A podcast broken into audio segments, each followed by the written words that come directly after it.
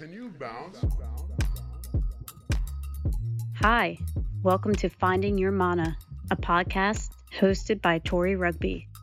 Join us as we talk about purpose and passion, rugby, travel, style, fitness, and all things sport. I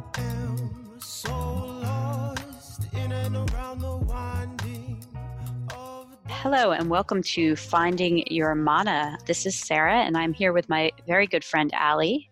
Hey, Sarah, how's it going? I'm good. How are you doing? I'm awesome because I'm talking to you today. That's so nice.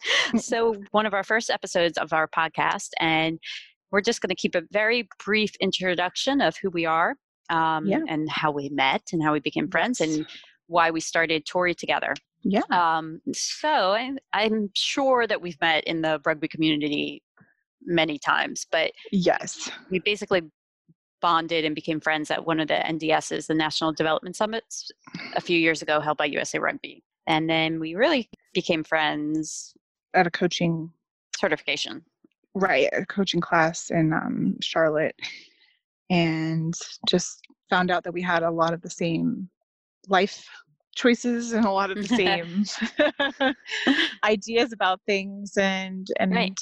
Yeah, so we became friends there. And uh, although I am in Philadelphia and you are in Southern Virginia, and especially right now during this pandemic, it's very inconvenient. But so I just wanted to, to talk a little bit about for the those of you who do not know us, um, and hopefully Mm. there's a few people listening out there.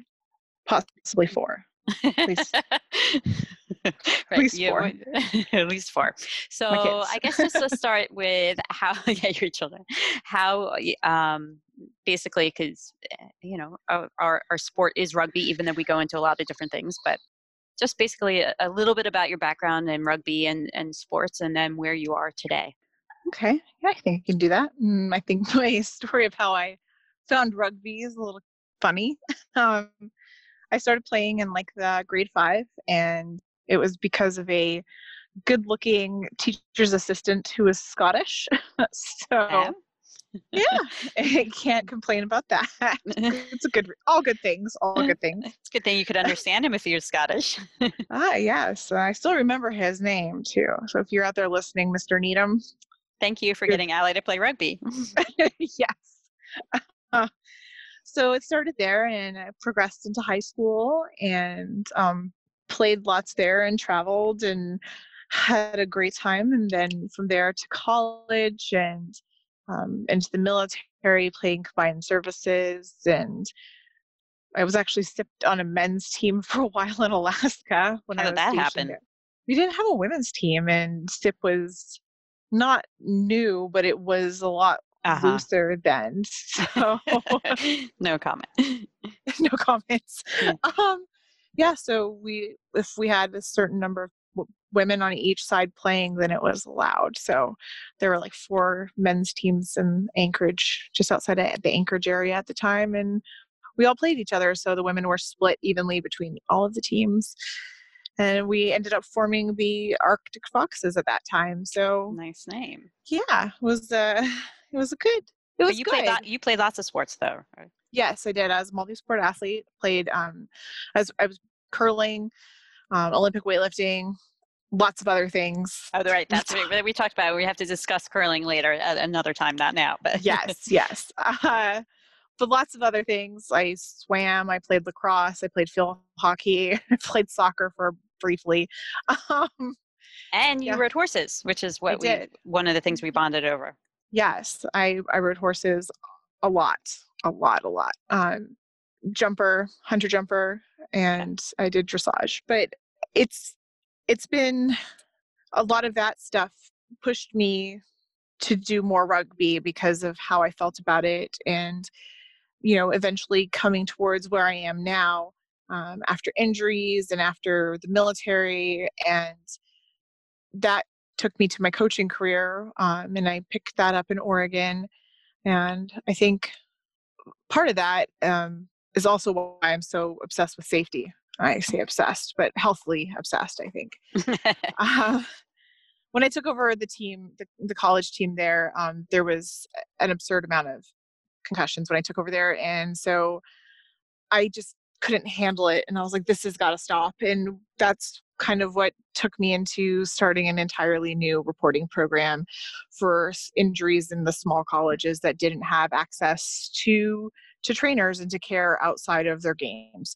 So that's part of that. And then from there, you know, I'm still coaching collegiate rugby um, in North Carolina right now, and and I've been coaching select sides and all different levels, including high school and middle school days. And those are some of my favorite days, being able to work with the low mobility, um, special ed kids, and bringing rugby to everybody because those are the days that I get to do things where I'm happy and knowing that rugby is truly a sport for everyone. That's that's the kind of things that I like. So I don't know. Um, right. Also, so you're you're at home with three children. Yes, I have three kids, and um, we're all cooped inside for the most part. I'm hiding in my car right now to do our podcast because it's pandemonium and mayhem. But um, also, what Wandering Warriors, so a veteran foundation that I helped with, I'm a founding member of, and they're a nonprofit that serves homeless veterans, and they bring awareness to PTSD and so uh, post traumatic stress disorder and disease. So I'm busy all the time, but I love it. And you're a big proponent on on safety, and and it's something we'll get into obviously yes. a much more in-depth topic later about the head injuries right. and prevention head injuries prevention and and other safety and and well-being on on the field and not just for rugby but for lots of different sports and right. and in your daily life so, Sarah, why don't you tell us about where you started playing rugby? That was college, right? Yeah, so I started playing at University of Delaware, um, and like we talked about, I was a horse trainer, and since I was little, I wanted to be I, I wanted to be an Olympic rider. So I just kind of went to school as an afterthought and started playing rugby because the equestrian team wasn't that serious.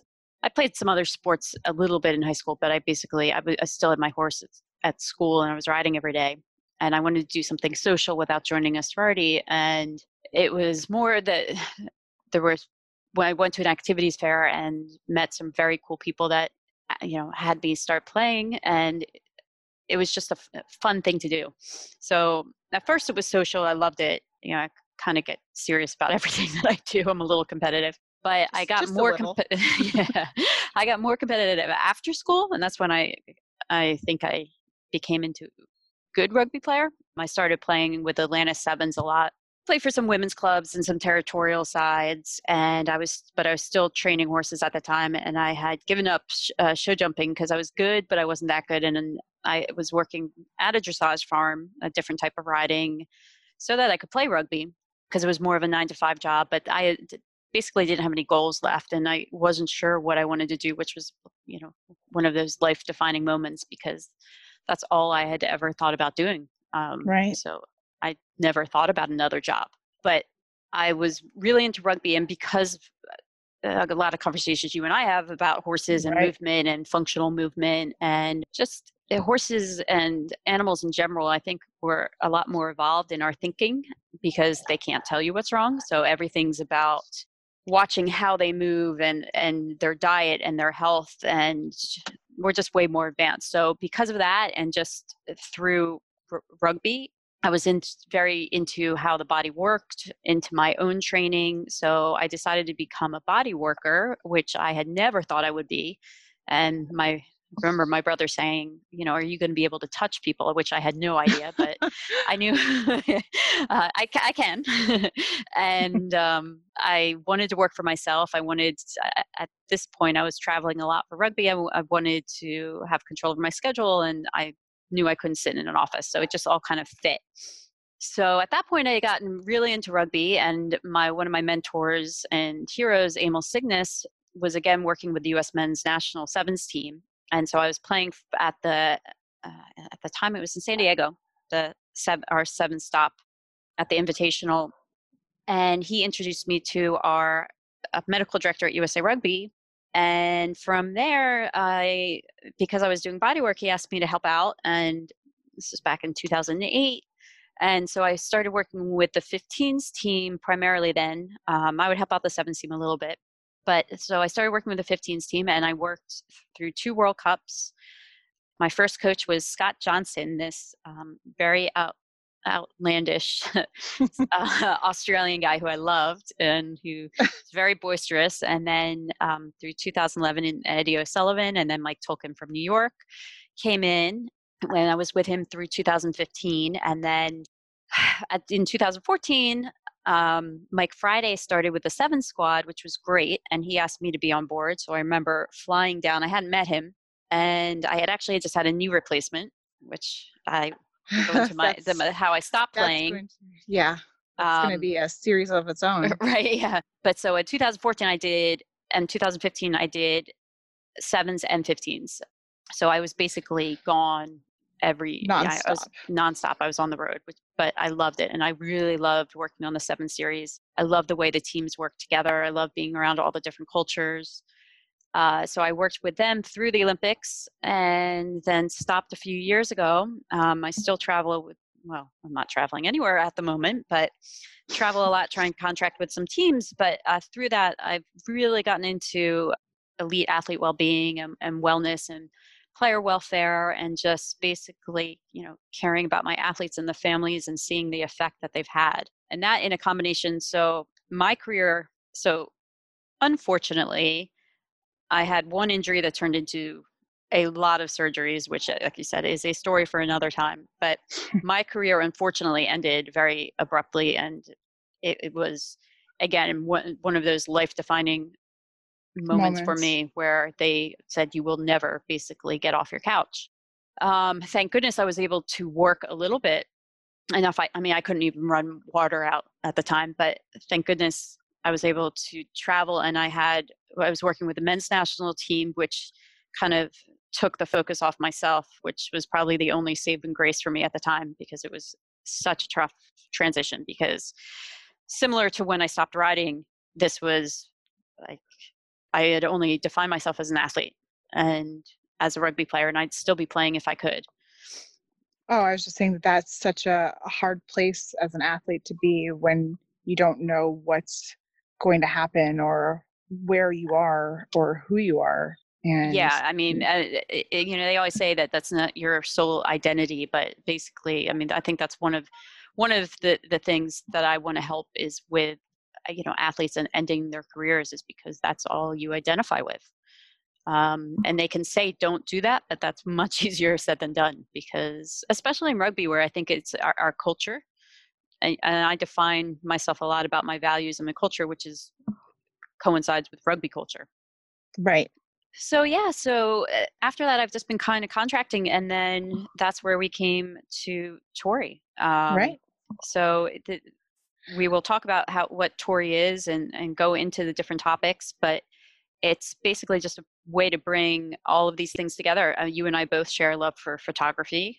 Yes, we do. We um, both love we both love shooting and the shooting pictures and and expressing ourselves through art and things like that too so you know that's that's something that we've bonded over and i think that this platform has other ways for us to to share our community and to share us and options for people for not just health and well-being but for consulting and for other people that we know and trust for them to be to be there for people as well as our influencers so we'll get into what tori is about more and thank you so much for listening. We'll talk to you next time. Have okay, a good day well, sarah. thanks Allie you too. I am so lost in and around the winding of the rolling paper cycle and mindful to no